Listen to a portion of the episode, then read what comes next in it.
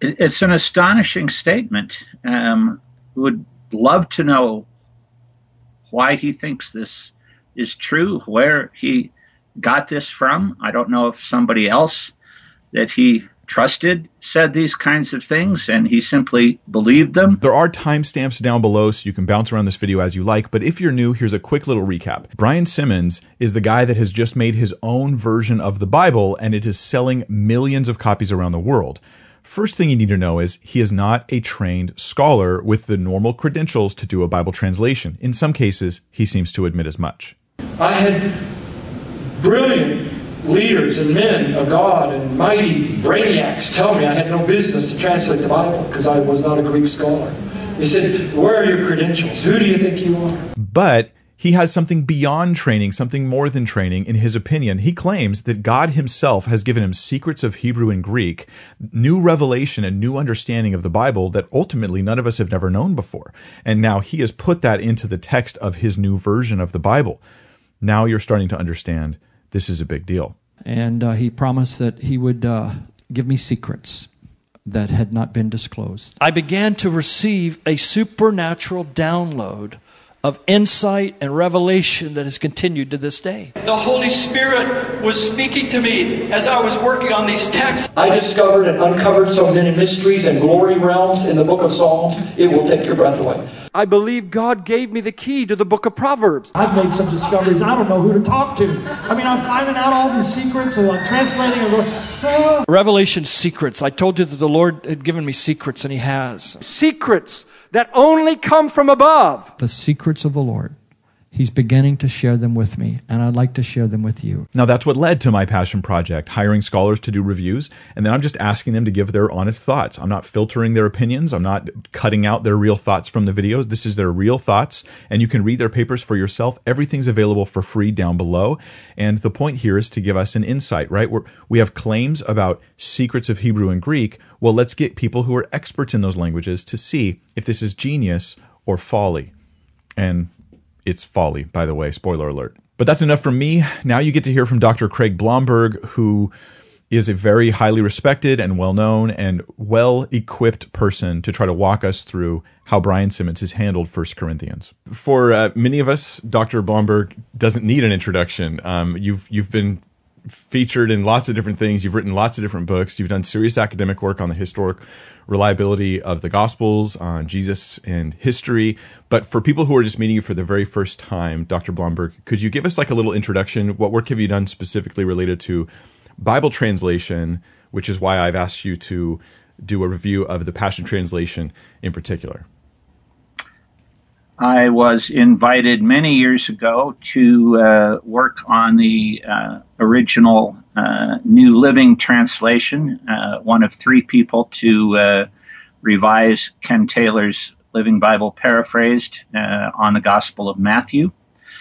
I was invited as a second tier consultant for both the ESV and the Holman Christian Standard Bible, which is now simply the CSB to uh, read over and comment on drafts of Matthew and Mark. But uh, my main work has been uh, since uh, 2008.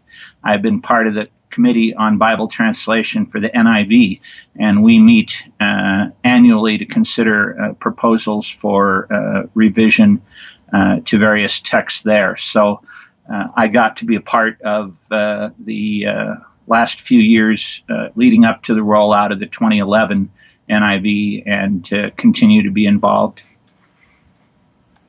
Right on. Now, what you've done is a scholarly review of First Corinthians in the Passion Translation, and just, I mean, I'm going to say what you know already, but for the audience's sake, I'm really excited to hear the feedback from scholars on the Passion Translation because um, with my limited abilities, I'm seeing all these red flags and all these issues and stuff. But it it's just we want more. We want we want really careful examination. In a sense, it's like this is what should have happened before it was published. But we can do it after the fact and make it available for free. And Dr. Blomberg's paper and everything he's sharing here is going to be available totally for free. We ask nothing in return. It'll be in the video description below as well as on my website, BibleThinker.org. So you start your paper. Um, you started by mentioning your attitude towards paraphrases. I like that you you did that so people could understand you're not just trying to demonize paraphrases. what, what is your attitude towards paraphrases? I am very grateful for one in particular, uh, when Ken Taylor, uh, during the 1960s and then culminating in the early 70s, produced what he called the Living Bible Paraphrased, um, designed to be something that his teens could read and appreciate and understand. Um, I was a teen at the time and uh, came to faith through uh, a campus life club, Youth for Christ, in my high school. And uh, the Living Bible was uh, the the book of choice, the Bible of choice uh, in those days, and it really um, got me excited about uh, studying Scripture in a way that the existing translations, which weren't nearly as many as we have now, in those days hadn't done. Um, people were very about its limitations, uh, and so uh, I read it with with my eyes wide open. But uh, um, I appreciated that immensely. And uh, when Eugene Peterson's The Message came out, uh, I was already well into my career and uh, had plenty of actual translations rather than paraphrases, but have watched uh, a lot of people, uh, both in uh, sermons in churches as well as in private reading, use it to supplement uh, a major translation to give uh, all kinds of fresh insights. So, your criticisms, which we're going to talk about here on the Passion Translation, they don't have anything to do with a general bad attitude towards paraphrase or a sort of resistance to the idea of a paraphrase. Um, the things that you're going to share here will will both treat the trans, the passion as a translation, or we'll talk about that issue, but you'll also address it as as if it were a paraphrase, even though it's not being it's not being shopped out as that. There are no there there is no it's understood when it comes to this particular work. So um, yes, so a huge amount of my concern is simply that. Uh, it's calling itself a translation, um, which is very misleading. Um, it's not. Um, but if it called itself a paraphrase, yes, I would still have uh, some criticisms, but not nearly the number of things uh, that I think we're going to be talking about. Yeah, I, I did an interview on this topic, uh, and they'd asked me, you know, what if it was a paraphrase? And I said, well, if it, if it just said it was a paraphrase, it would make my job a lot harder as far as me trying to say, look, there's problems here because there's so much more flexibility and acceptability of interpretation being put into the text right. that doesn't come directly from the original language or anything. So, uh, but this is what it says on the official translation website. So, correct me if I'm wrong. Are you saying that this is just not true? But let me read the quote and then get your, your thoughts on this.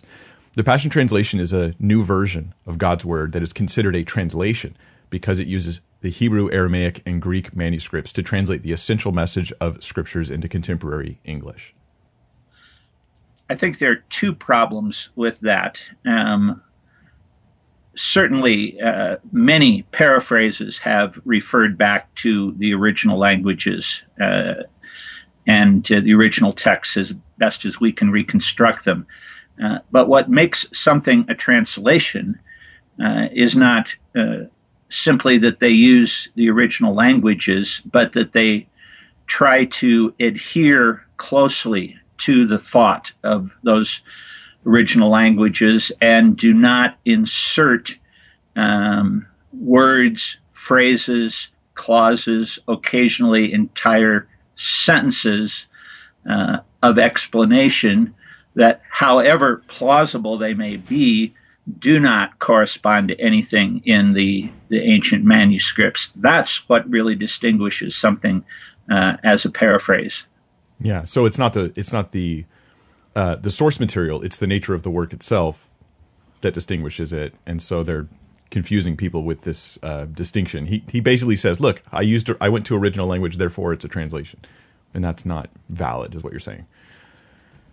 If right. if you if you said to me, "Adios" in Spanish, and I said, "Allow me to translate that," goodbye, have a great day, hope your next week goes well, and have a really merry Christmas. Maybe all of that you might have said in Spanish had you had the chance or the time, but that is far more than a translation even though you did accurately translate adios as goodbye. There you go. And that's that's the Passion Translation in a nutshell right there. Yeah.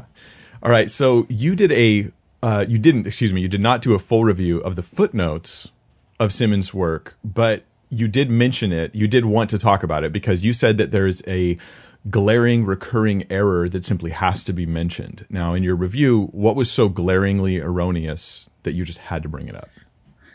On almost every page, and often about two or three times uh, on every page of footnotes, there is a note to something in the text, and uh, it talks about the Aramaic original. Now, it is true that in the Old Testament, in the books of Ezra and Daniel, there are sections that were not written in Hebrew, as the rest of the Old Testament was, but were written in Aramaic.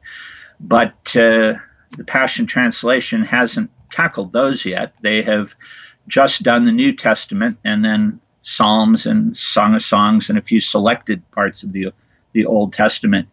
There are no Aramaic originals for anybody to consult anywhere uh, from the ancient centuries.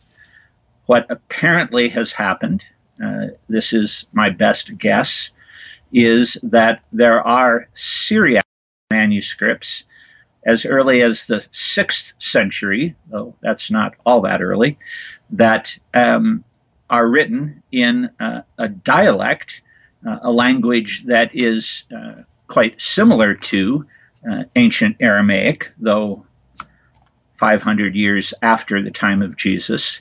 And over the centuries, from time to time, people have, as a kind of thought experiment, uh, who have the ability with the languages to say what would happen if we translated the Syriac literally into Aramaic, and would the meaning of those Aramaic words shed any possible light on on biblical texts? Uh, as best as I can tell, that seems to be uh, what has been done. Uh, but it's never explained that that's what has been done. It, it just sounds, if you read uh, both the front matter as well as the footnotes as if there must be some ancient Aramaic text uh, wandering about someplace that somebody has translated. can I can I add to the problem a bit and sure. share with you a quote? The following is actually from Brian Simmons himself. This is what he claims about. It's in a public lecture, and, and it's what he claims about the nature of the Aramaic, because he's saying that, whoa, guys, guess what? There's new info. Scholars are suddenly realizing the New Testament's almost all Aramaic originally. And so this is what he says, and I'd like to get your thoughts on it. All of our uh, Bible commentaries and our understanding of the New Testament is based on what is called Greek primacy, which is that the original manuscripts, the original autographs of the New Testament, were all written in Greek. Guess what's happened in the last five years? This is really new. Brand new scholarship. Just like they discovered things archaeologically that are astounding, they have discovered, and I've, I've read the, the scholarly uh, reports, hundreds and hundreds of examples where it's been proven that the Greek manuscripts are second gen copies of the original Aramaic New Testament. That virtually all of the New Testament, there could be some exceptions, but virtually all of the New Testament was originally in Aramaic and then copied into Greek. This causes all the scholars to freak out and go back to the trash can into the dusty corners of their libraries and pull out all the Greek manuscripts or all the Aramaic manuscripts and realize that they, they had thrown away the, originals. It's an astonishing statement. Um, would love to know why he thinks this is true, where he got this from. I don't know if somebody else that he trusted said these kinds of things and he simply believed them. But I attend annually, except for this year of COVID, um, uh, conferences of the Society of Biblical Literature, the Society of New Testament Studies, um, the Evangelical Theological Society, the top several thousand biblical scholars in the world attend of, of all different theological persuasions or or none in a few instances. And uh, they would rise up as one person and say, This simply is not true. This is made up. Um, no one has discovered uh, ancient Aramaic New Testaments. And yes, from time to time, there are theories that individual scholars have come up with that a particular gospel um, reads like it could be a Greek translation of a Hebrew or Aramaic original, um, but we've never found them.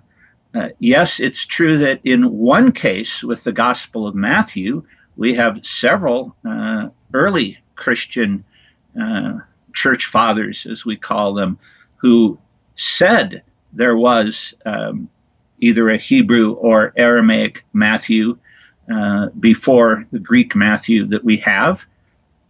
That may well be true. We've never found it. Um, any attempt to to present such a document would be a modern translator's reconstruction, translating backwards from the Greek that we have.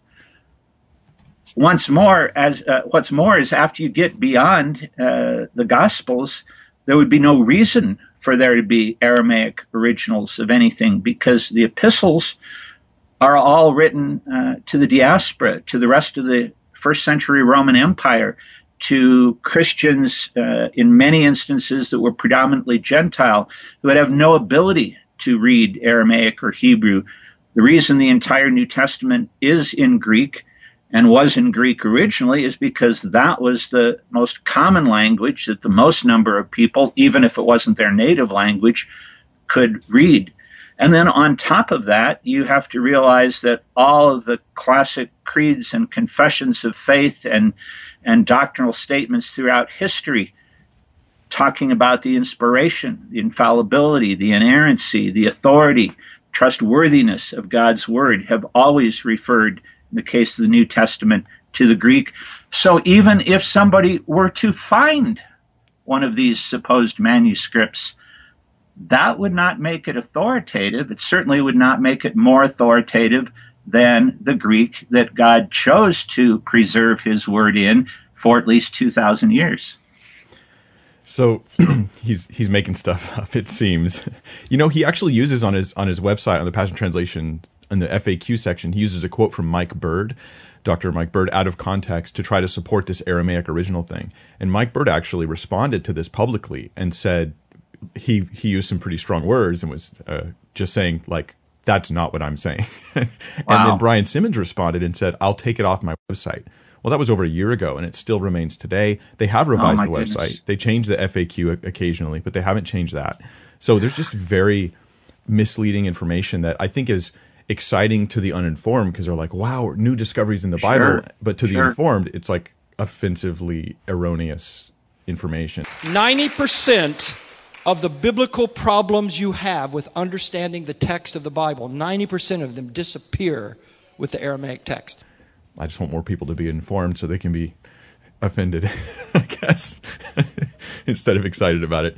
Um, but the um, the Aramaic stuff, um, how much would you say his reliance upon Aramaic and his stuff about Aramaic stuff, how much has that impacted his translation in First Corinthians?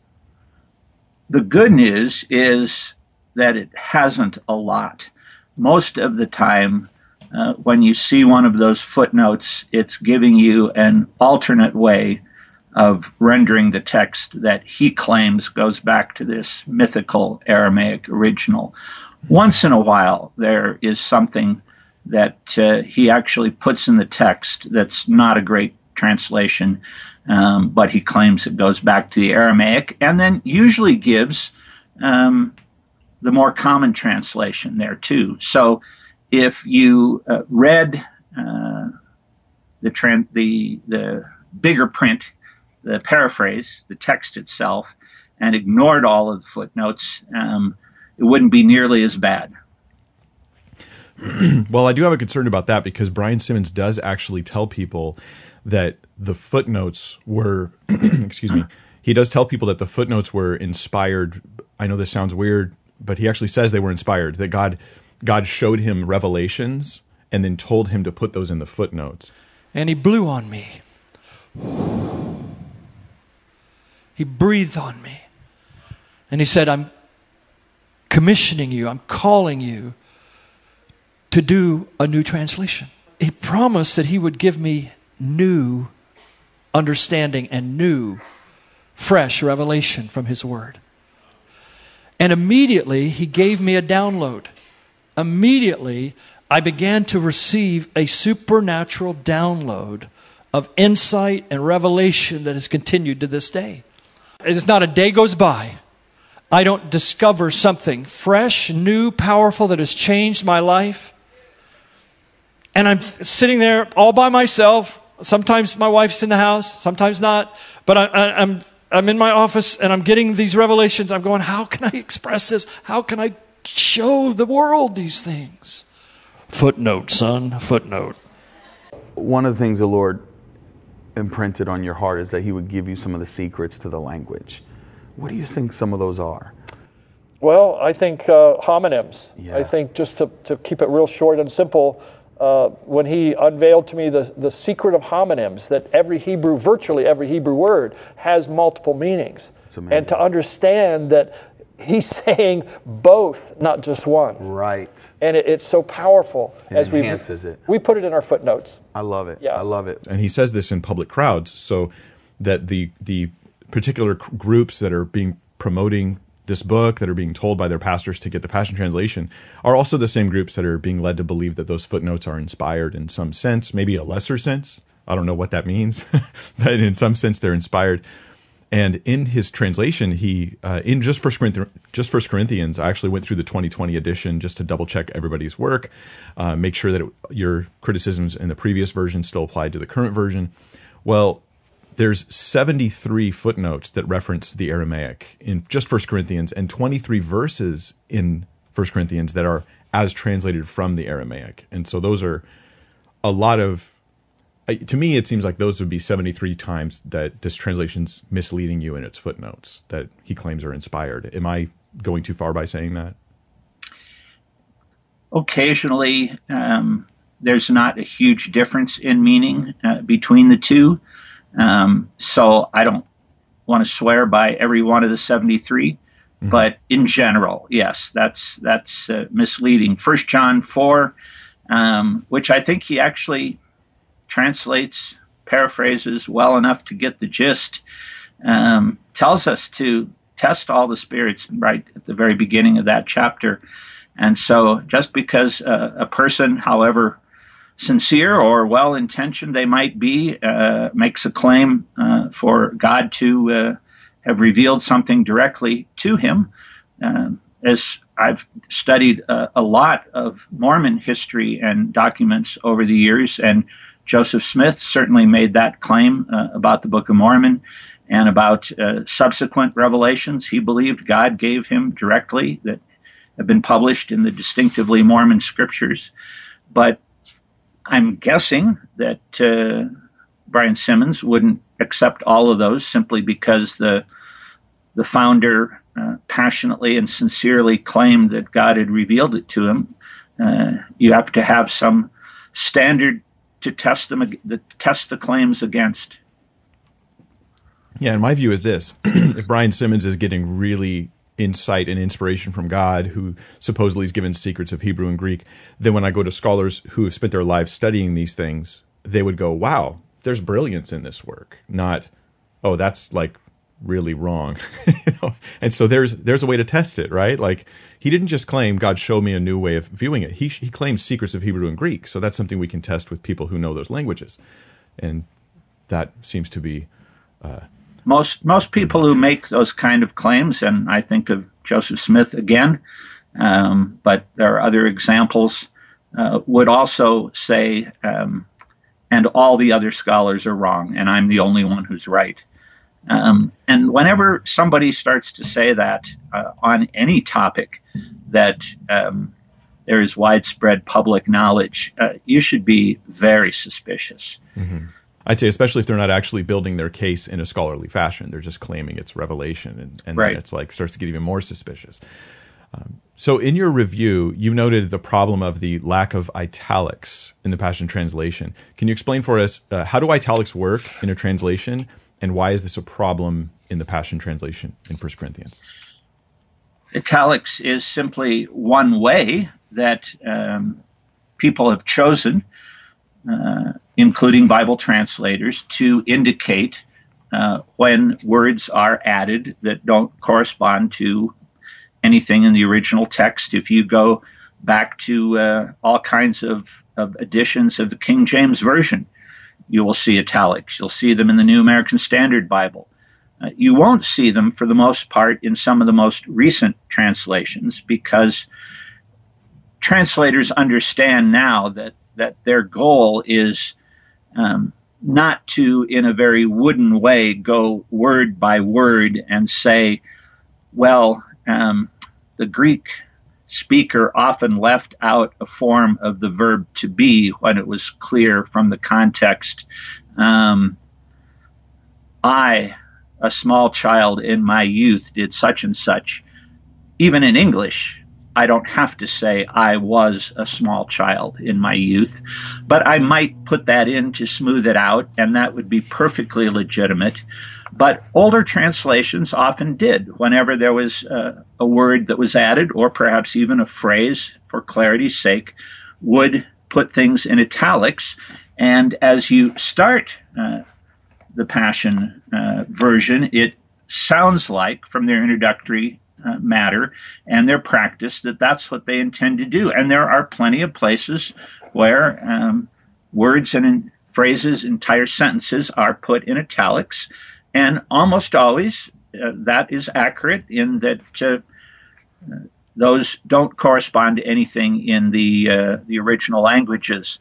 The problem is it's about half as many italics as are needed. There are equally uh, significant words, phrases, and sentences that don't correspond to anything, and they're not in italics. And so once you've set up that that uh, guideline for people, then that deceives them all the more that any place you don't see italics, this this must be the real thing. Mm. Yeah. So yeah, he does tell people I'm going to use italics, and then you mentioned one specific example that I think might help, help people see what you're talking about, and it was 1 Corinthians one verses 11 and 12.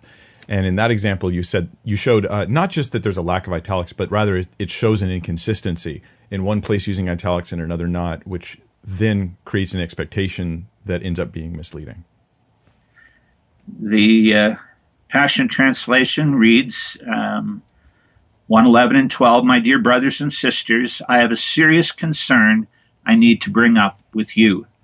Um, and that sentence, I have a serious concern I need to bring up with you, uh, is in italics and properly so. It continues, for I have been informed by those of Chloe or Chloe's house church, and house church is put in italics. Rightly so. The Greek simply says those of Chloe, and we have to interpret what that means. That you have been destructively arguing among yourselves. So far, so good. Verse 12.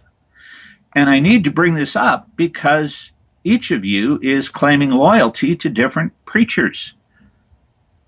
The Greek simply has what I mean is most of that is all inserted, and it is probably an accurate interpretation because then following the Greek accurately, Simmons continues, some are saying, I am a disciple of Paul, I follow, or I follow Apollos, or I am a disciple of Peter the Rock.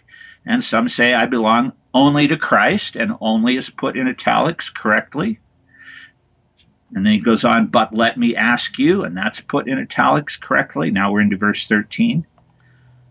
But nothing, uh, and I need to bring this up because each of you is claiming loyalty to different preachers, corresponds to anything in the Greek, even if that is what's going on.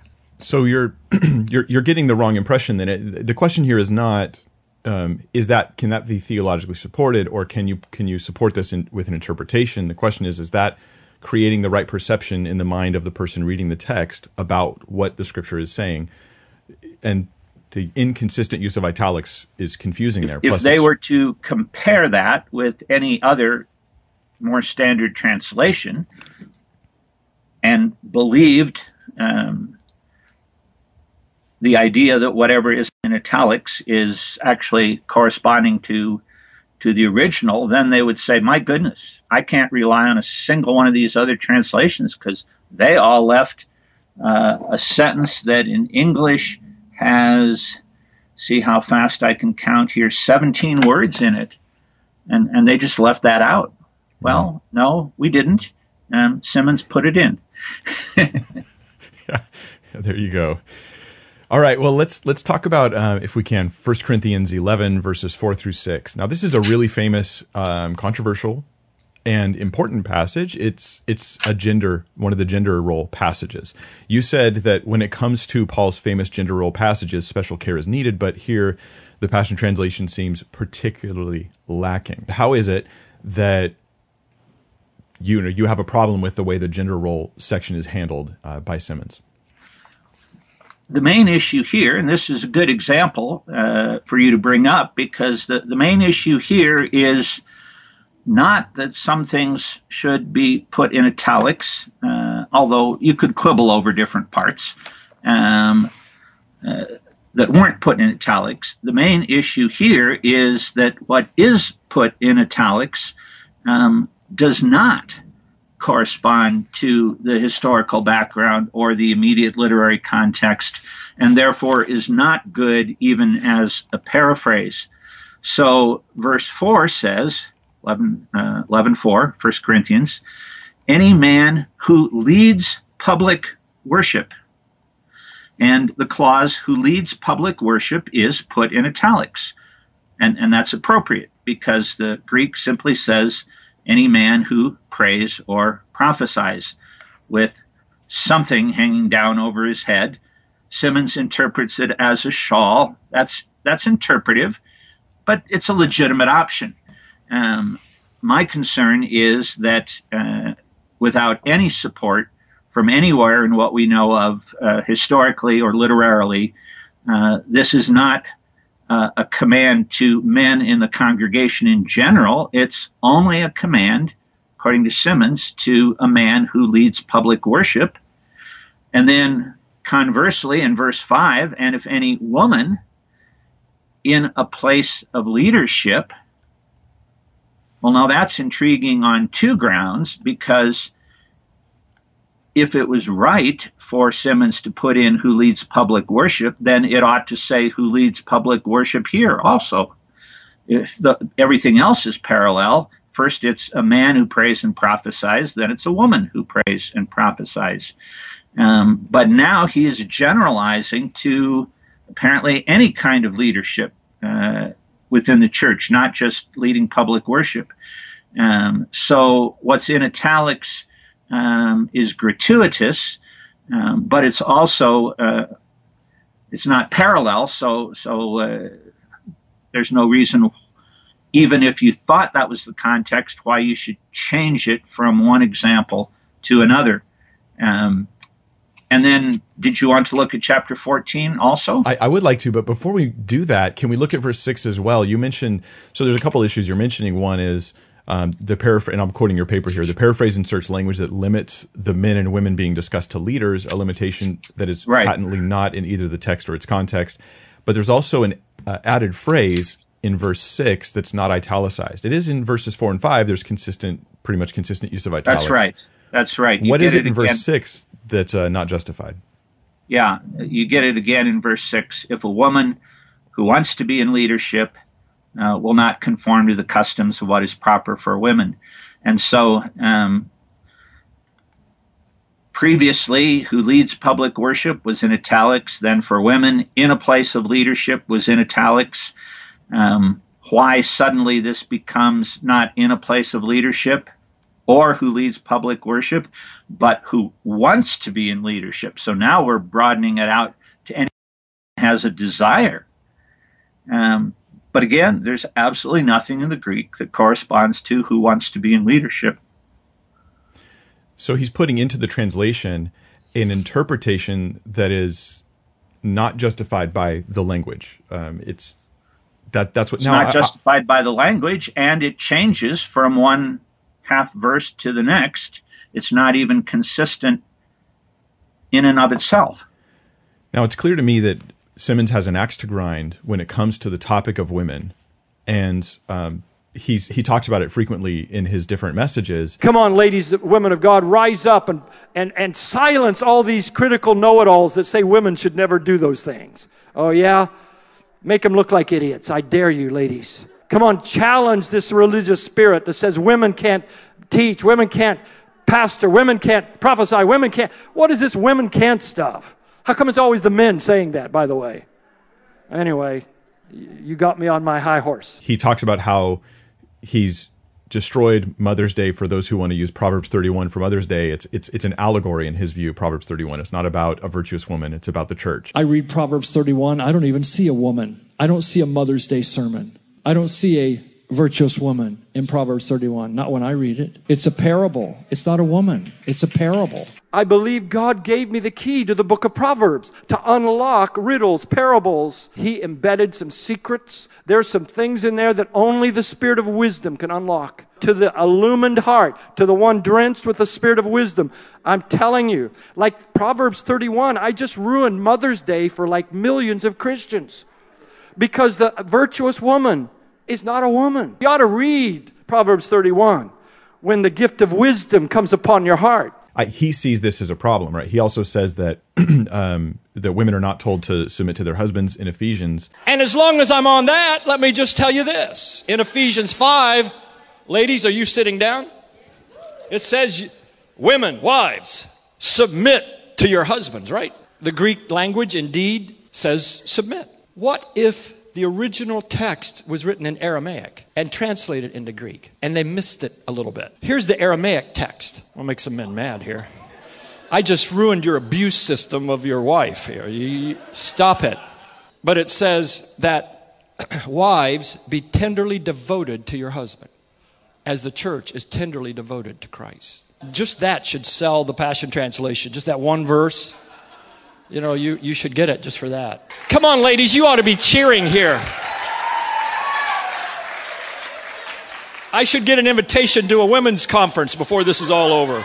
And my view is, if you want to have that debate, you should have it after the translation, not in the translation, right? Like Right. the translation should represent the text. You shouldn't do what he's done. And I've talked about that in the review of Ephesians. We talk about the gender passage there, but you also mentioned 1 Corinthians uh, one fourteen, and what were the issues you saw there? Um, Corinthians. I'm sorry, 14, 1 Corinthians- 1 Corinthians verses 14. 34 and following. May I clarify that what you're telling me is that from these other statements, Simmons would be an egalitarian? Yeah, very much so, very strongly so. That is absolutely fascinating to me because while there are um, passages that made me think that might be the case, I did not do any research on it. When you come to chapter 14, the other famous Corinthian yeah, so, yeah, passage. I got to pause you there and just I want the I want people to recognize this. You you determined his particular theology from his translation. no, I guessed at it. Yeah, but it's just weird that you can even guess at it. However, strange to me. what then baffled me and left me completely agnostic about his stance is what he does in 14. Hmm.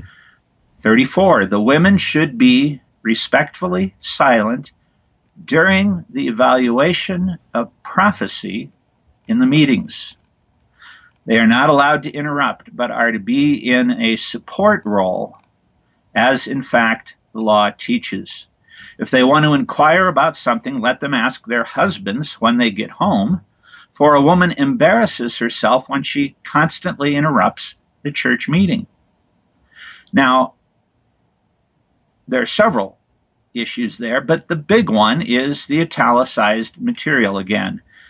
And it's rightly italicized. There is nothing in the text corresponding to during the evaluation of prophecy in the meetings. What's striking about that choice of interpretations, and that is one way that some scholars have explained this, because we just read a passage where it was perfectly acceptable for a woman to pray or prophesy in church, given certain strictures. Um, to now simply say the women should be respectfully silent, period, would put Paul flatly contradicting what he said earlier.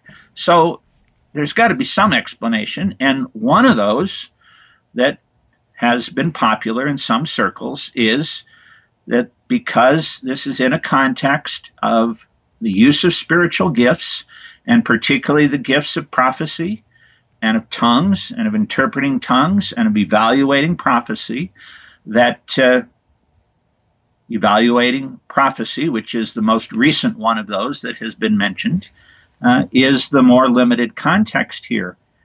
But that is a view that developed particularly uh, under Wayne Grudem a generation ago and is probably the approach of choice among scholarly complementarians today.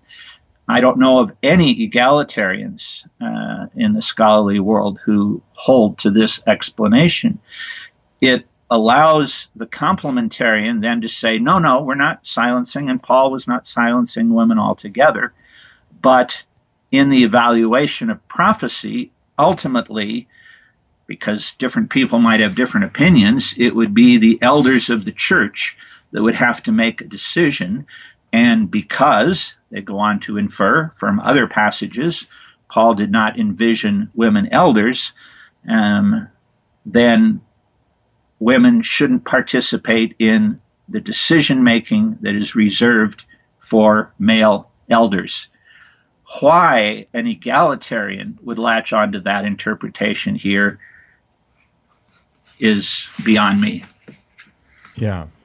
I could venture a guess, but it's not not even the point of this discussion really to be honest. It's just to suggest that uh, you said you put it this way he acted irresponsibly here.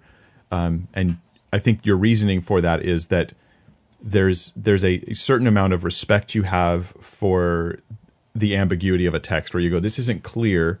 Let's not try to force one interpretation when there's multiple possible viable interpretations. Let's not do that in translating work and call it a translation Right. Is, is that is that the beef? That's my beef. Yeah. I thought you were going to tell me why he chose this particular approach, but I think it's because he's part of the signs and wonders movement. So they're they're very prof- prophecy minded about things, and he does in other places in the translation he does alter, uh, in my opinion, alter the text where like Romans talks about if you have uh, if you can you know if you have the gift of prophecy, prophecy according to your faith. He adds the word activate there, for instance. He's like activate your gift. And that then he has sense. courses he sells where you can get your gifts activated. It's I think it seems like that's probably what's influencing that interpretation. Yeah. Yeah. I understand. Yeah. So he has a spiritual gift mentality that comes from a traditionally uh, complementarian circle, and that's been incorporated into his otherwise egalitarian views. That that would be my guess. Interesting. Interesting. So, in your review, you talked about why people may be attracted to the Passion Translation. What are your thoughts on that? It's passionate. Um, regularly, um, we find adverbs and adjectives in particular that are added, almost never in italics, to make simple words more exciting. Um, I flipped back to the first page of First Corinthians, and my eyes lit almost randomly on verse 5. In him you have been made extravagantly rich in every way. The Greek has nothing corresponding to extravagantly, but the very concept of riches for some people connotes extravagance. So there's nothing horribly wrong with that. And it creates a sense of excitement and, and power. I'm not just rich, I'm extravagantly rich. Mm-hmm. Um, I don't know if I can keep playing Bible roulette and uh, um, you find this uh, more often. But uh, you mentioned chapter one, verse three. Paul has a standard greeting in all of his writings, or many of them. He says, "Grace and peace to you," but this is different in. May joyous grace and endless peace be yours continually from our Father. Feels good. I like. I it. like that. Feels good. Yeah. Yeah. Is is grace something we should be joyous about? Of course. Is it true if I live forever that I will always have peace? Of course. And therefore, is it theologically correct to pray that this joyous grace and endless peace be ours continually? Sure, it is. Just doesn't say any of that in the text. it's just not what Paul said. But it makes me excited about it. Yeah, yeah. It's like it's it's almost like the Passion Translation is what Brian Simmons thinks the Bible should be. should say. But but you know it's named actually the Passion Translation is named according to Brian Simmons after an angel that he, that he God told him is with his ministry and the angel's name Passion. That's what he named oh the translation goodness. after. And so where'd you come up with the word Passion Translation? Well, uh, years ago I saw an angel named Passion in our church meeting. And uh, the Lord spoke to me, not, not audibly, but internally, and said, That angel is with your ministry.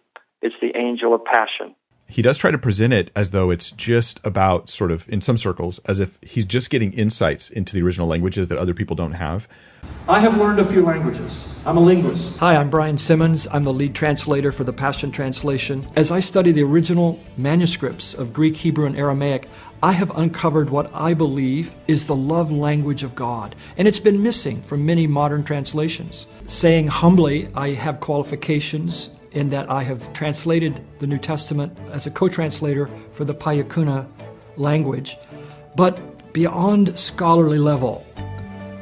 I think what qualifies a person to be involved in this monumental project of the Passion Translation is not just a exceptional understanding of Greek and Hebrew, but to have a heart for God, to be passionate for his heart. There's some secrets that he wants to unveil to you and to me and I believe the Passion Translation can help you discover more of what God has for your life.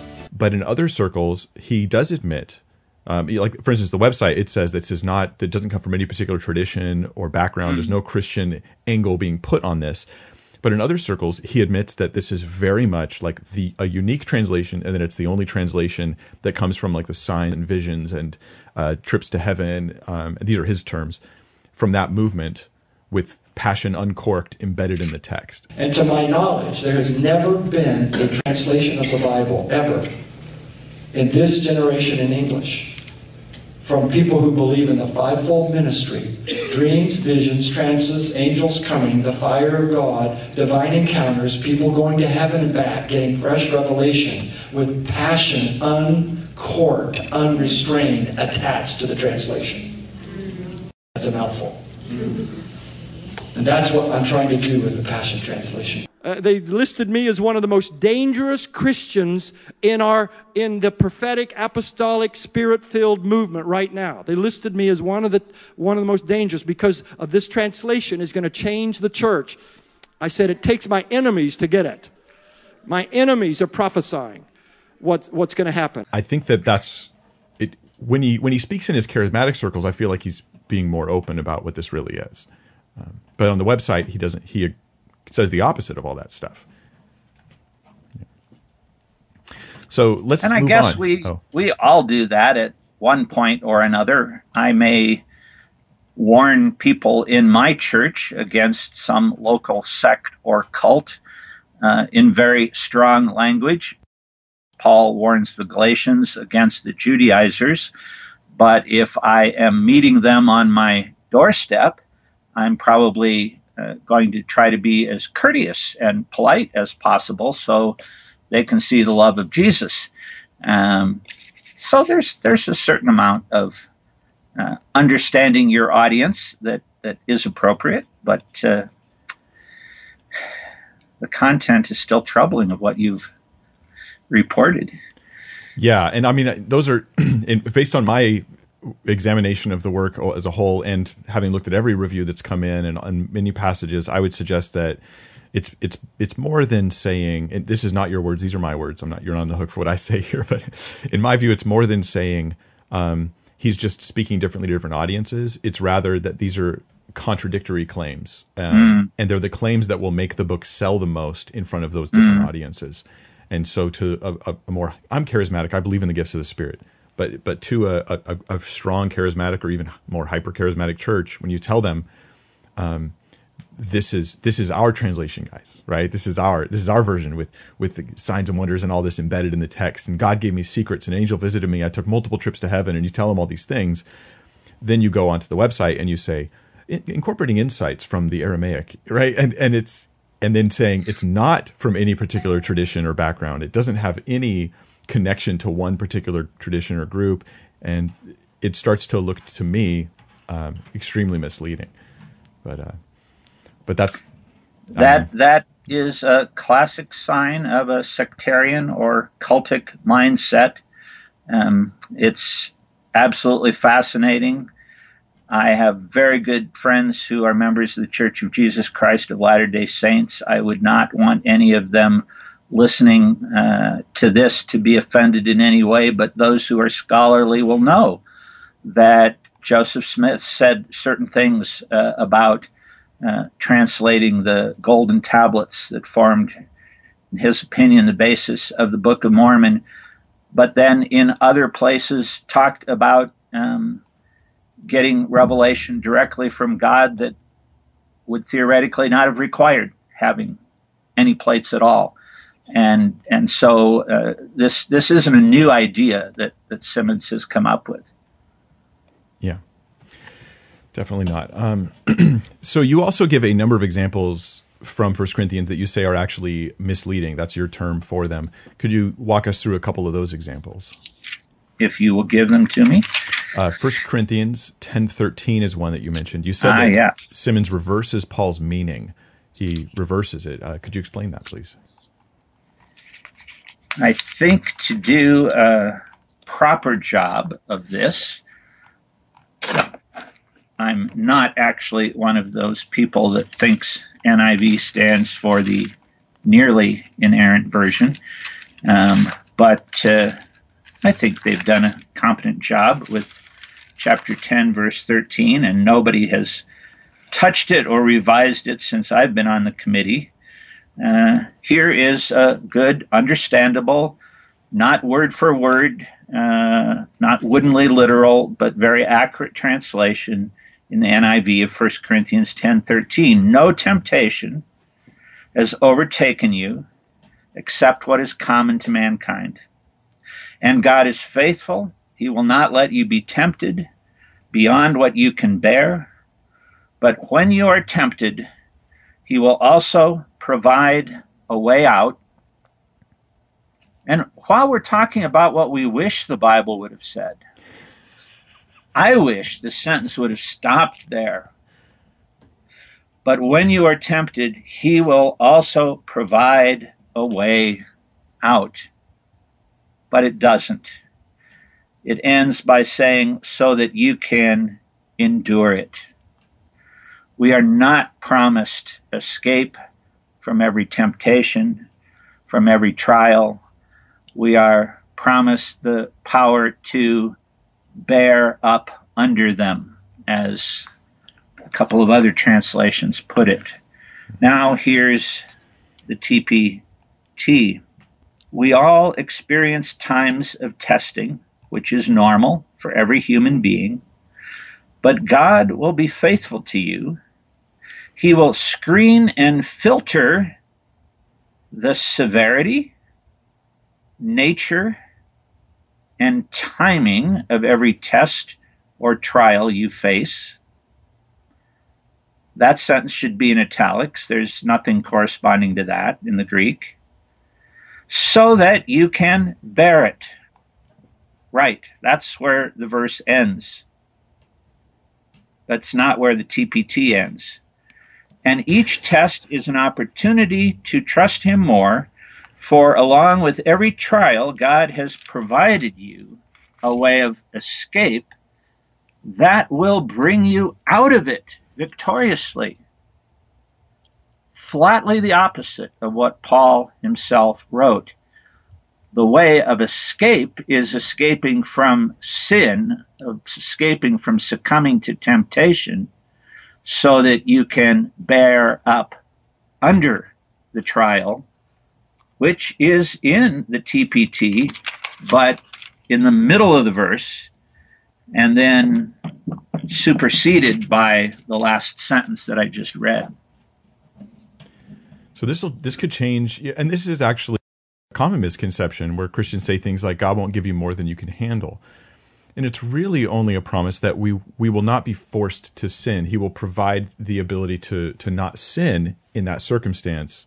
It doesn't speak about limiting circumstances in this in the sense that you know you won't give you more than you can handle. But this is this is now uh, reversed in the Passion Translation. I think that that was a, a good example of of that. You also mentioned the communion passage in 1 ah, Corinthians, yes. yeah, 11 verses 20, 29. You said that Simmons has perpetuated a long-standing misinterpretation of this passage in his translation. Can you break that down for us?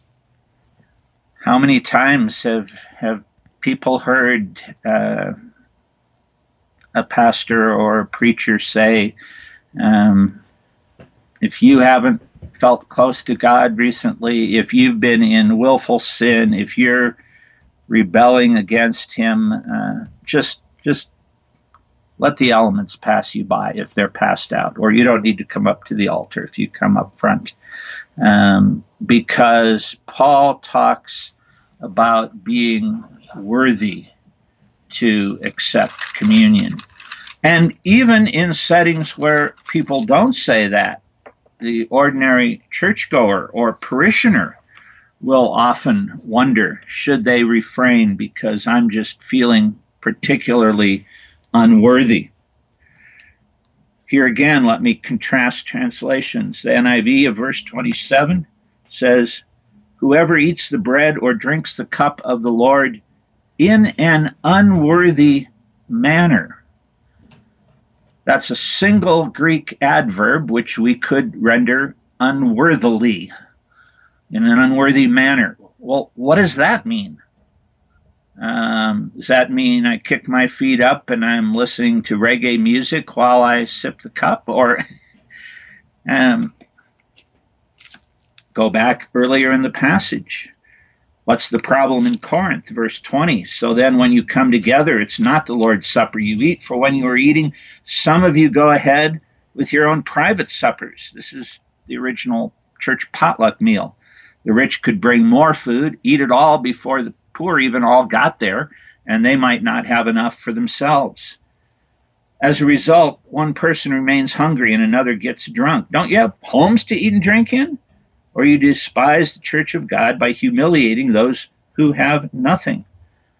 That's the context. Being concerned for the poor members within the Christian community who don't have enough to eat or drink eating and drinking unworthily is then eating, overeating, and over drinking.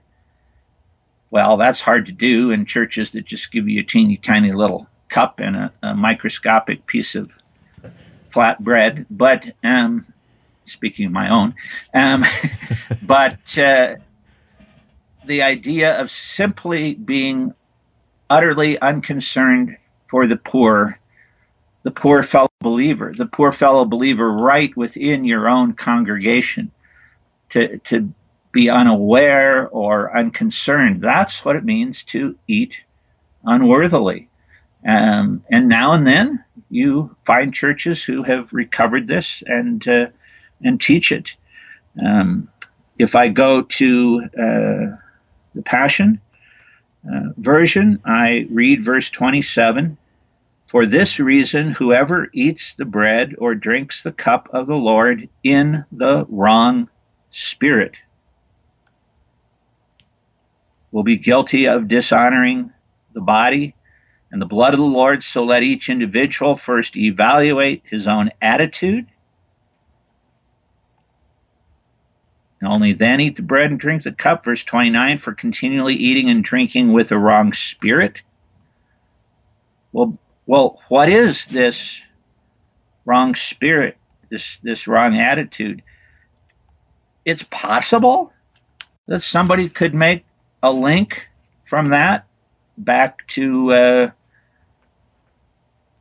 dissing those who don't have enough. But given the history in the Christian church of people being told, examine your heart. What's your attitude? Are you are you doing this with appropriate reverence?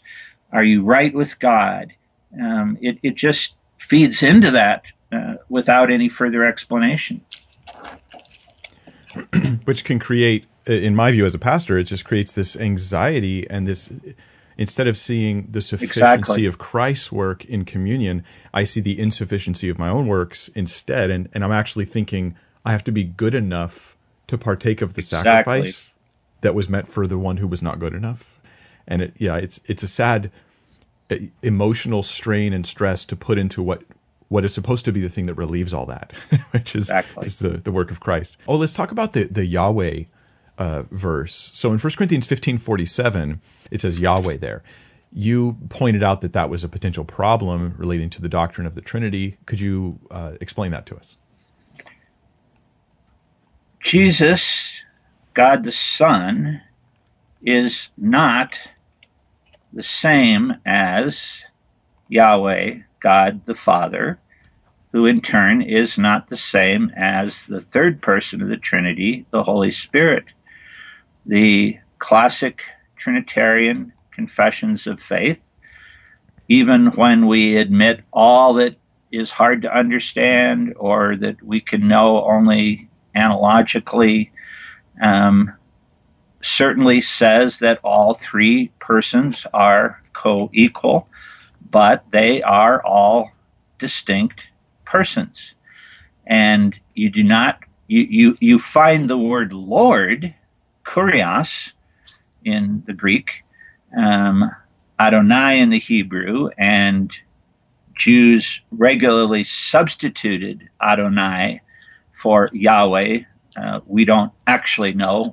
It's probably closer than Jehovah, but we don't know for sure um, because they didn't pronounce it.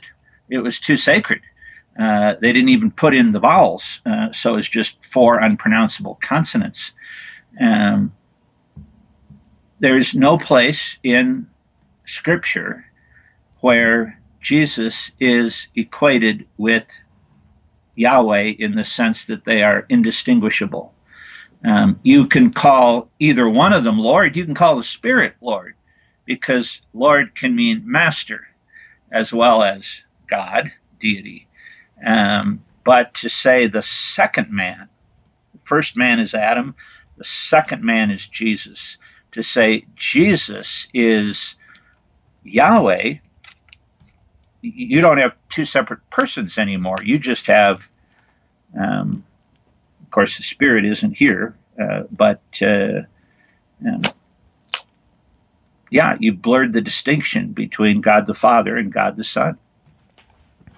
Now that you said is it's not not only is there a theological thing there, but for people to know this is um, a textual critical issue. It's like why are you putting Yahweh into this text in the first place? It's not justified from the Greek, generally Exactly. speaking. In his footnote, he actually says as translated from the Aramaic, and this is in the 2020 edition, which I don't know if if if that has a footnote. The other one didn't. They added a bunch of new footnotes. No, it's it's there in in the 2018 as well, and Okay. there's no Aramaic, so it can't be translated from it. There you go. there you go. Um, so it seems clear to me, personally, uh, my view, that the Passion Translation has purposely been made to incorporate a particular view of the gifts of the Spirit, and it fits with what some would call the hypercharismatic movement. I think that Brian Simmons has admitted as much in some contexts while he denies it in other contexts. Fivefold ministry dreams, visions, trances, angels coming, the fire of God, divine encounters, people going to heaven and back, getting fresh revelation with passion uncorked, unrestrained, attached to the translation. And that's what I'm trying to do with the Passion Translation. One example of this could be how he translates 1 Corinthians 12 7. What can you tell us about Brian Simmons' rendering of this verse? Each believer is given continuous revelation by the Holy Spirit to benefit not just himself, but all. There is no continuous in the original, and the word rendered revelation is phanerosis, which basically means an appearance or manifestation of something. Revelation is an acceptable translation in certain contexts where it's clear that we are not talking about something that is uniquely divine. Um, I accidentally opened a package addressed to my wife the other day and had a revelation of what one of my Christmas presents is supposed to be. and uh, neither the source nor my action were, were divine um, in doing so. Uh, but then to add the word continuous, context where it's from the Holy Spirit certainly sounds like there is both a qualitative and a quantitative difference here. When in context, the, the whole point Paul is saying is the Spirit is the one who decides how to distribute spiritual gifts. He gives one to somebody, he gives a different one to somebody else. We can't claim that everybody has to have any particular gift. Uh, he's trying to play down what has been a bit of a hyper charismatic experience of some of the Corinthian Christians. So, for him to have meant by that, every single one of you is given continuous revelation, would be completely incongruous. He's saying nobody's lost out even the least important or the one who feels least important, you have a gift from God. Find it, use it, you're valuable. Nothing about continuous. Except it was translated from the Aramaic according to the footnotes, so touche. but there is no Aramaic. well, there's that. There's that. But most people don't know that, so there you go. Um, so you said that an entire clause is missing. This is in uh, chapter 10, verse 25. So what what is the clause that's missing that should be in this verse? TPT says, yes, you are free to eat anything without worrying about your conscience. Interesting. Can I eat nails? Probably not. Wouldn't taste good. Might do me in. Eat anything sold in the meat market. The makellon is the Greek word there. Paul has been contrasting uh, some Corinthian scruples about ever eating meat that had had a prayer to some pagan god spoken over it, a kind of blessing, making it, if we want to mix metaphors horribly, making it kosher for the pagan world. but kosher, of course, is a Jewish term. Um, and he is saying, somebody praying over a chunk of meat that you find in the marketplace doesn't do a single thing to that piece of meat, even if they think it does. You're free to buy it you're free to eat it. Now, some of you may have eaten some of that identical meat in an idol's temple, in one of the pagan temple worship services in Corinth. No, no, don't do that. That's participating in worshiping. And even though those idols are nothing, they don't really exist, there's demonic power behind them. So, so don't get caught up in pagan worship. And now he's summarizing what he's been saying, uh, which is, is why uh, he starts off with uh, with a so here. Um, but it sounds like this whole issue of distinguishing between uh, the meat sold in the marketplace, the meat eaten as part of a temple worship service, has has gone out the window because there's no reference to what is sold in the marketplace. It's just gone, and I can't even find a, an Aramaic justification for it in a footnote. yeah, there's no footnote, no footnote at all.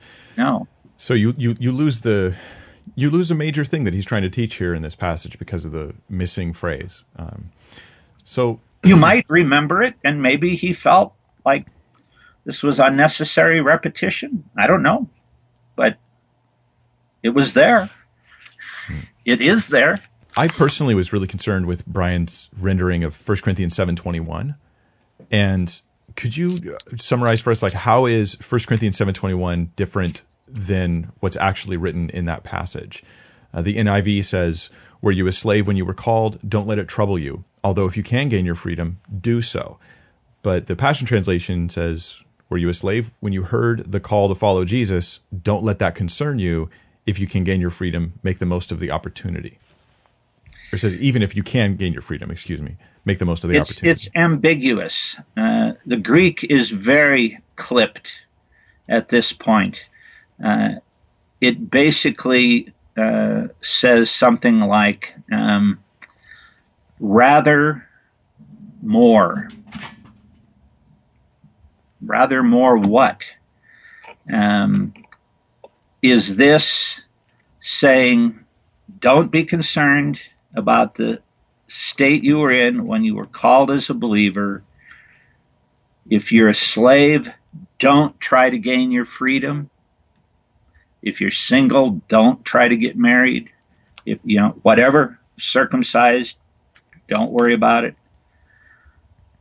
Or is 721 the one key exception, which is what you expect to find when there is a, a but, a contrast.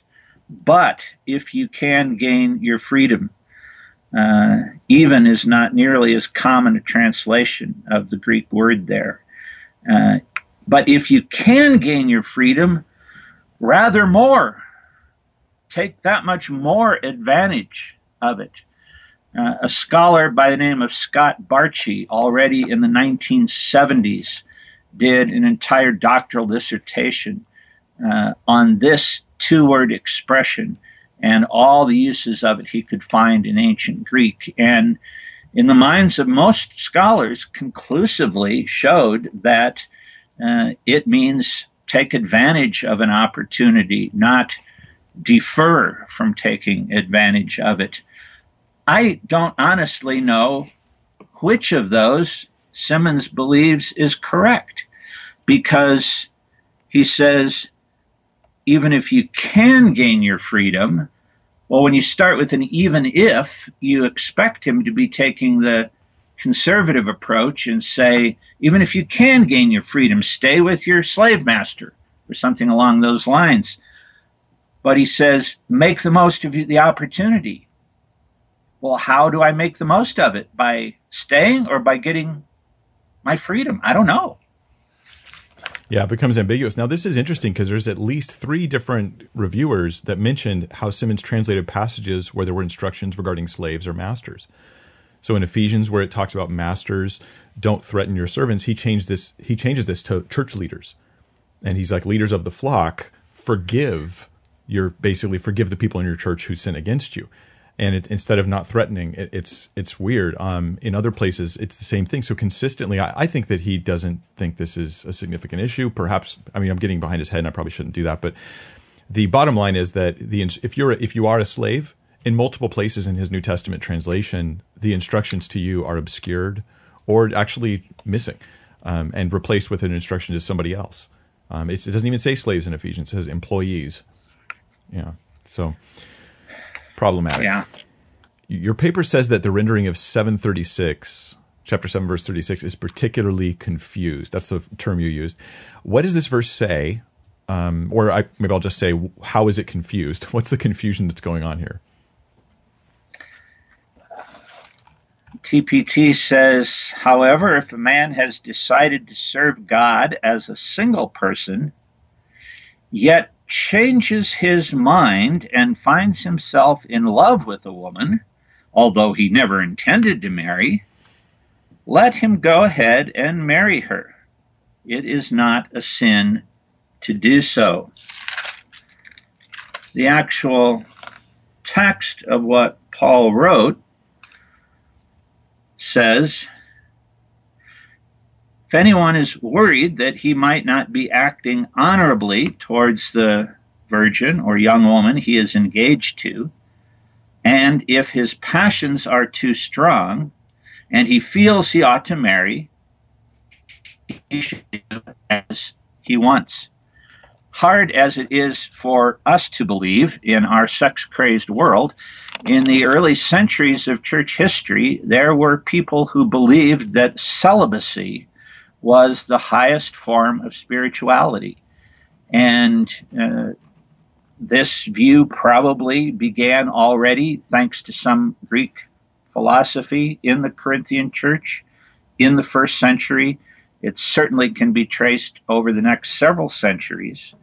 And so um, there would have been individuals who were considering marriage who heard this false teaching and thought, oh my gosh, I better not go ahead with the relationship that I've been pursuing. And what Paul is saying is, no, it's perfectly fine to do that, particularly if your passions are too strong. If your libido is such that you can't imagine a life of celibacy. Um, here in TPT, we've got somebody who's decided one thing, changes his mind. Um, there's nothing of that in Paul's text. There you go. So it's it's just confusing. Now in his footnote, he says this is one of the hardest verses in the New Testament to translate. Um, I don't know. And then he nah, there are, there are a lot of harder ones. Yeah. Well, maybe hardest one of the hardest for him. I don't know, but the, uh, the one of the conclusions you give in your paper is that the as far as the the alterations or places where there seems to be unjustified additions, or at least in the name of a translation, that that wouldn't be there. You say the most passionate parts are Simmons' additions rather than actual translations.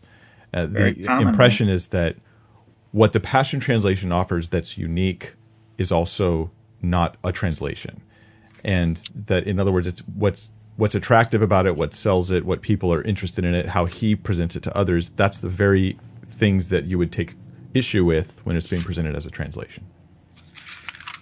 And again, to to go back to where we started, uh, a fair amount of that could be fine if he had simply called it a paraphrase. Um,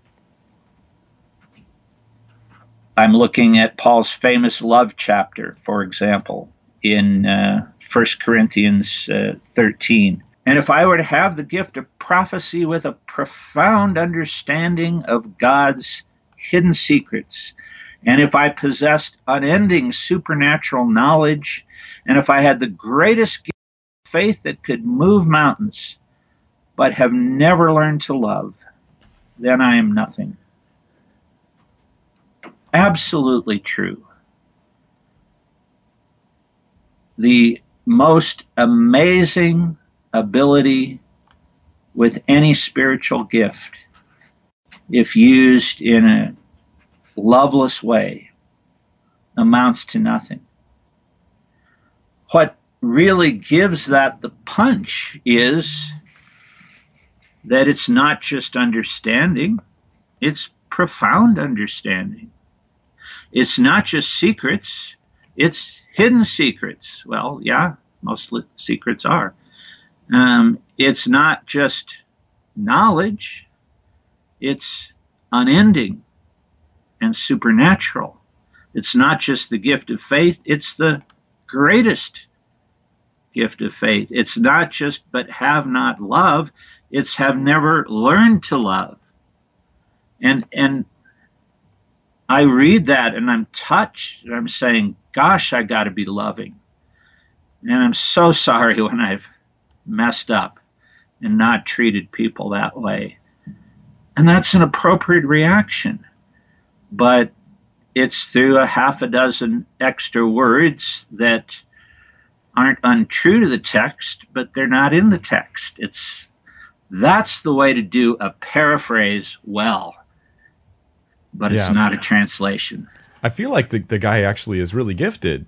It's just that the gift is being packaged and presented in a way that's misleading to people. And if, if he would have come under the reins of, of more openness and integrity and honesty, and if, and if he wasn't trying to channel the work of the Holy Spirit the way he seems to be, he could actually present something that might actually be of great benefit to the body of Christ, but it's just tainted now. And I'm sure he must be very passionate.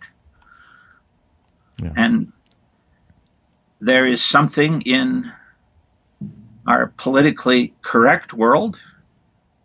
We don't want the kind of passion that leads to violence, obviously, and discrimination, and racism, and sexism, etc. But people that have learned that have sometimes swung the pendulum so that they can never raise their hands and get excited about anything or raise their voice and be passionate. I like that part. Yeah. All right, let's talk about some quick fire responses. I'm going to get your if possible your one sentence response to each of the following quotes. These are this is this is the way the Passion Translation is being shopped out. It's the information on the website. This is what a lot of people who really trust Brian Simmons and the publisher here are thinking about it. So, I'm quoting now from the website. They say the Passion Translation is an excellent translation you can use as your primary text to seriously study God's Word. No. Is that short enough?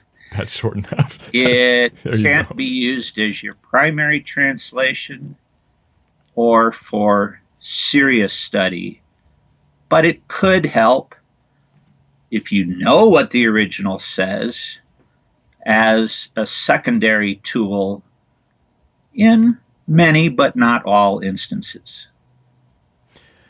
Now, the way that the Passion Translation, in my view, has uh, become so popular, it's already of copies, even though it's not even a completed work yet. There's, there's a bunch of the Old Testament's not done. Um, but still, millions of copies already have sold. It's very popular in some churches. It's replacing their Bible for the pulpit. And for many people, it's becoming the only Bible that they read as their primary text. And one of the ways this has happened is because uh, prominent, very famous, very influential pastors have endorsed it. Some of them have. And one of them is a guy named Bill Johnson. Uh, Bill Johnson has said the following, and I'd like to get your thought on this quote. He says, one of the, the Passion Translation is, one of the greatest things to happen with Bible translation in my lifetime. I'm assuming he's been alive for more than a few years. Yeah, 1951 was his. And birth, yeah. that he is aware of the dozen or more excellent translations that have been produced in his lifetime. So that is just an astonishing, if not appalling, claim that flies in the face of reality.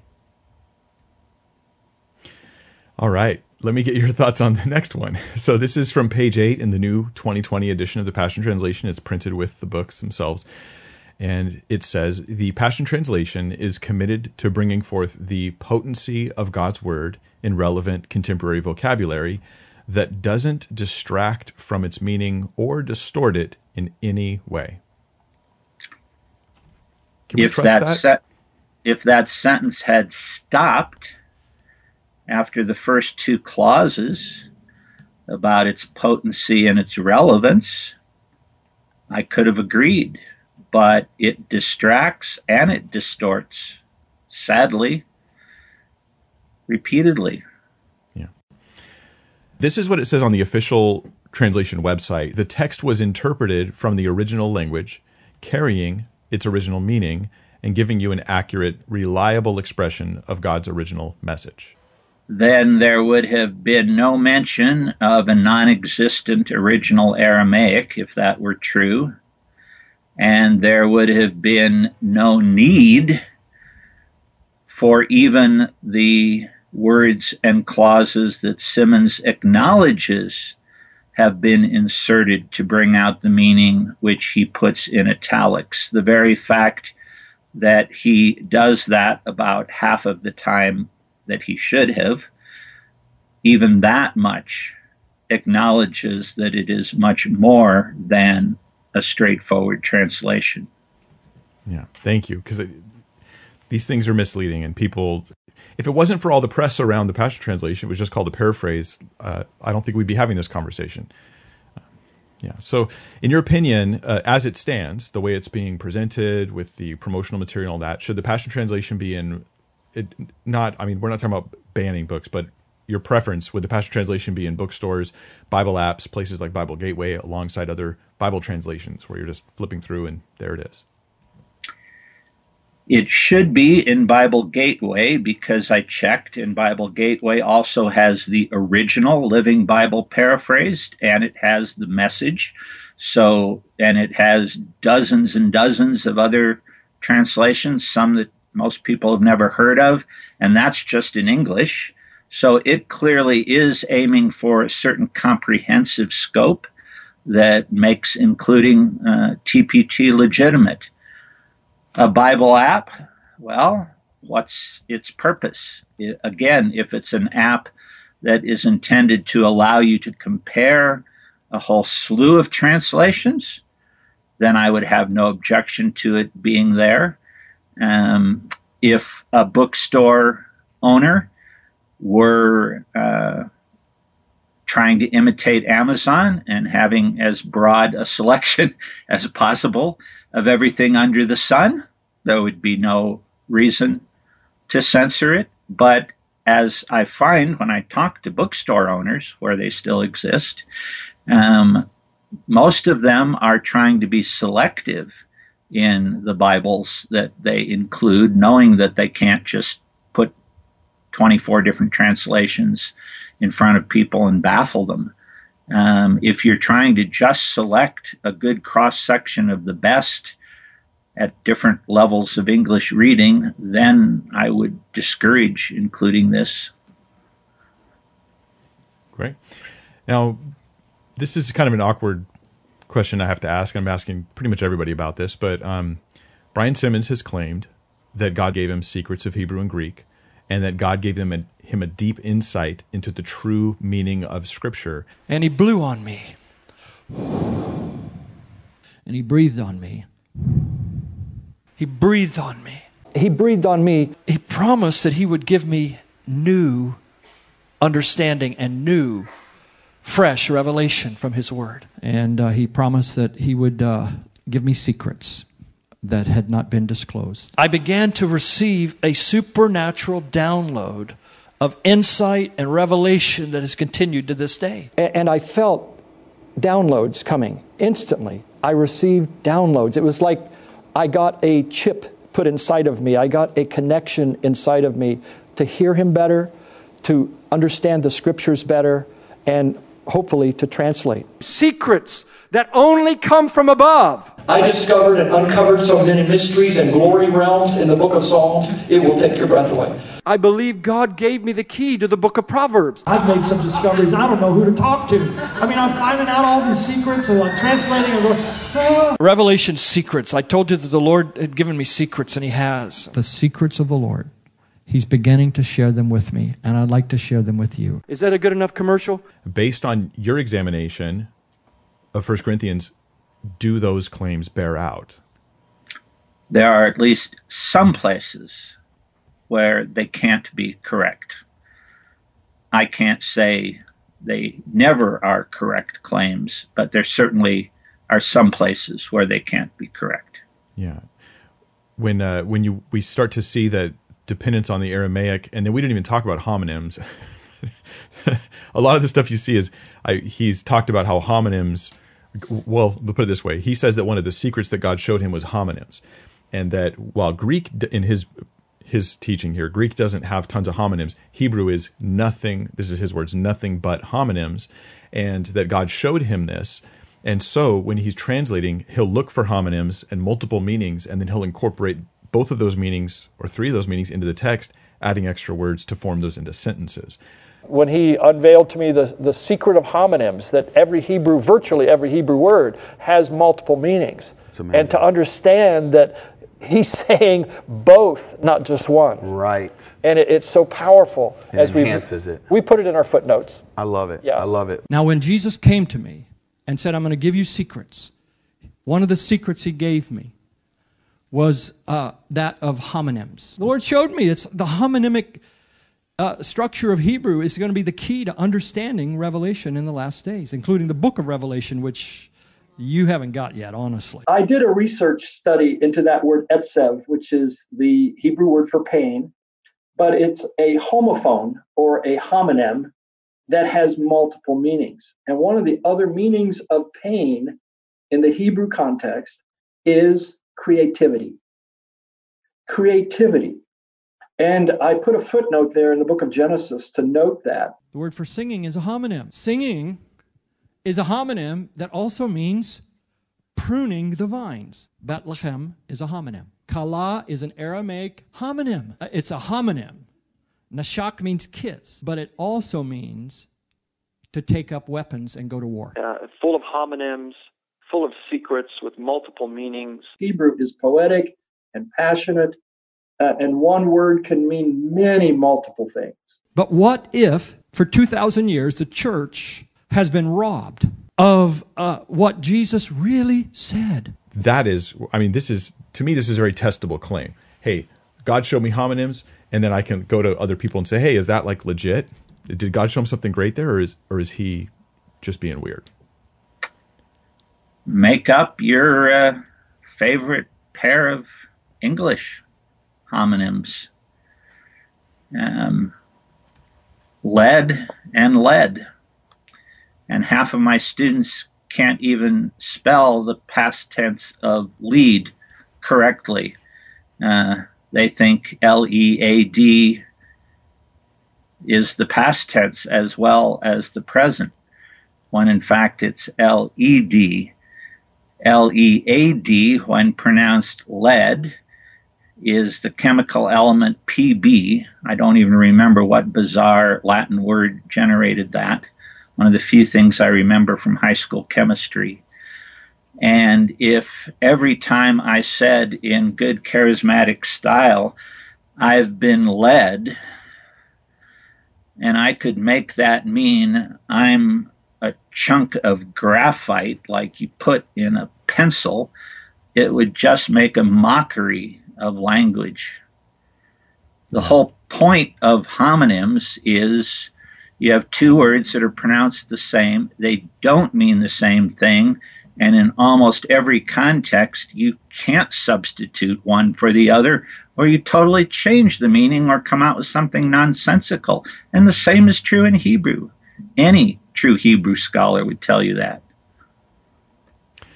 I think, yeah, that to me, this is testable, right? Because he didn't just say secrets and keep it vague. At least in this case, he gave the example.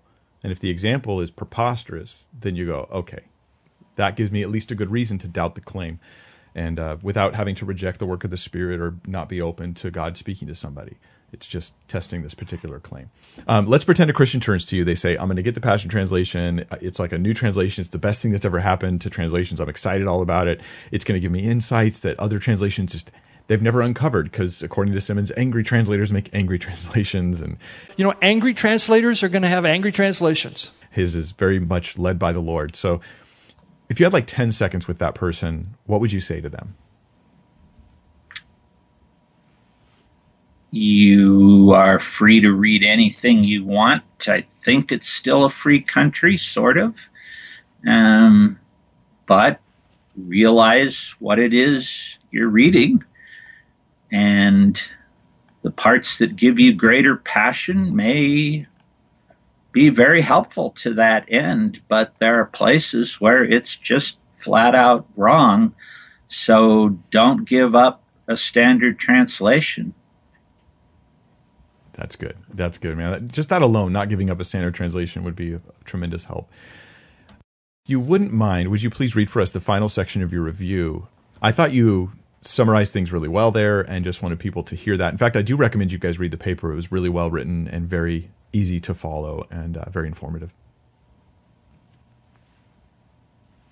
But for someone who isn't already familiar enough with Scripture to sort the original the overlay, this version, TPT, will prove too misleading for it to be recommended.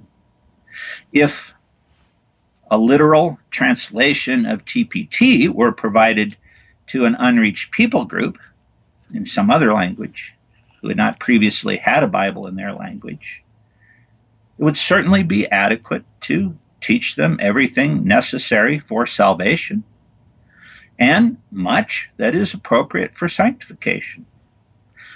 But with the plethora of English language translations and paraphrases already available, it is hard to see why TPT was even necessary. Despite some of the wonderful passion and turns of phrase, there are also enough problems with it that it probably should have the Surgeon General's warning on it about its potential hazards. There you go. Just put a slap a label on there. Surgeon General's warning. Um, now, I, at, the close of the interview here, I, would like to promote one of your books. I think you've written lots of uh, different useful books. Is there one that you think would be good for maybe the general public who's not well versed in theology apologetics, but they're just starting to get interested? Like they're just at that beginning point. What do you think you'd recommend for them? I have written some very popular level books, but not remotely related to this topic. And probably the simplest that some people would find simple and maybe others would be a little challenged by is can we still believe the Bible? Um, because it does include uh, a chapter on the whole question of Bible translation. Mm-hmm. Published by Brazos Press, came out in 2014. Well, I'm going to put a link to that down below. That's your recommendation, and people can check that out if they like, if they appreciate your insights and your thoughts and your balanced um, and methodical way of working through things.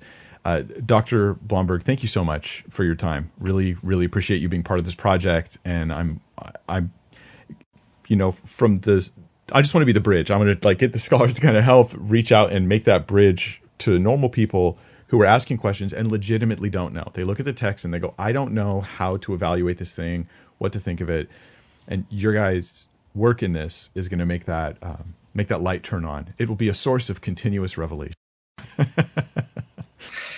Did fantastic. you just undermine everything we tried to do? Thank you all for watching and being part of this thing. I do hope that this information spreads out far and wide and we can get this content into more people's awareness because I think that pa- some pastors have clumsily endorsed and supported the pastor translation because it makes them feel so good. And they don't realize that it's got serious, serious problems both in its nature of the translation and the footnotes and in the claims of the guy who's making millions off of it right now. If you want to help this project reach more people, you can do that by sharing and liking and subscribing and that kind of thing. That's going to be it for a little while for my passion project. It's going to be just on hold while I get a couple more people to write papers and do at least two more, maybe more videos, interviews, and papers being written. If you're wondering why I'm getting so many scholars and so many papers written on so many books of this new version of the Bible. The reason is this Brian Simmons in the past has responded to criticism from people by just changing the very little examples, the passages, right, where they use examples of where his work is flawed. But he doesn't go and change those same flaws everywhere in the work. He just changes little tweaks and adjustments, in my opinion, so that he can dodge criticism. Anyways, the point here is that I don't want criticism that can easily be dodged by making tiny little tweaks that haven't really changed the substantive issues that are going on in the work. There just are so many pervasive issues with this translation, right? As Dr. Blomberg said, it deserves a Surgeon General's warning because of its potential hazards. So that's the reason why the project is is more comprehensive than is maybe some would consider necessary. But at the same time, I want to make sure these interviews give you guys insights and thoughts that you're learning about Bible translation, you're learning about scriptures, you're learning you know, it's like a little mini Bible study, even as we do these things. Oh, and I'll link as well in this video. I'll put it as an in screen when I do my video on Brian Simmons' false prophecy, because yes, he's got false prophecy, and that's a big thing to say, but it is, I believe, true. I'm actually going to make a video doing this. I'll put a link up when I get that video ready, and you'll see it here somewhere. And thank you all for your support, your encouragement, and your excitement for this project, because what I sense in you is a love for the authentic Word of God. That's awesome. That's exciting. Let's love Scripture. Let's love God's Word. Let's live God's Word, and let's not let this distraction become our obsession, but let's thoroughly vet it, deal with it, address it, and then move on. And then I woke up.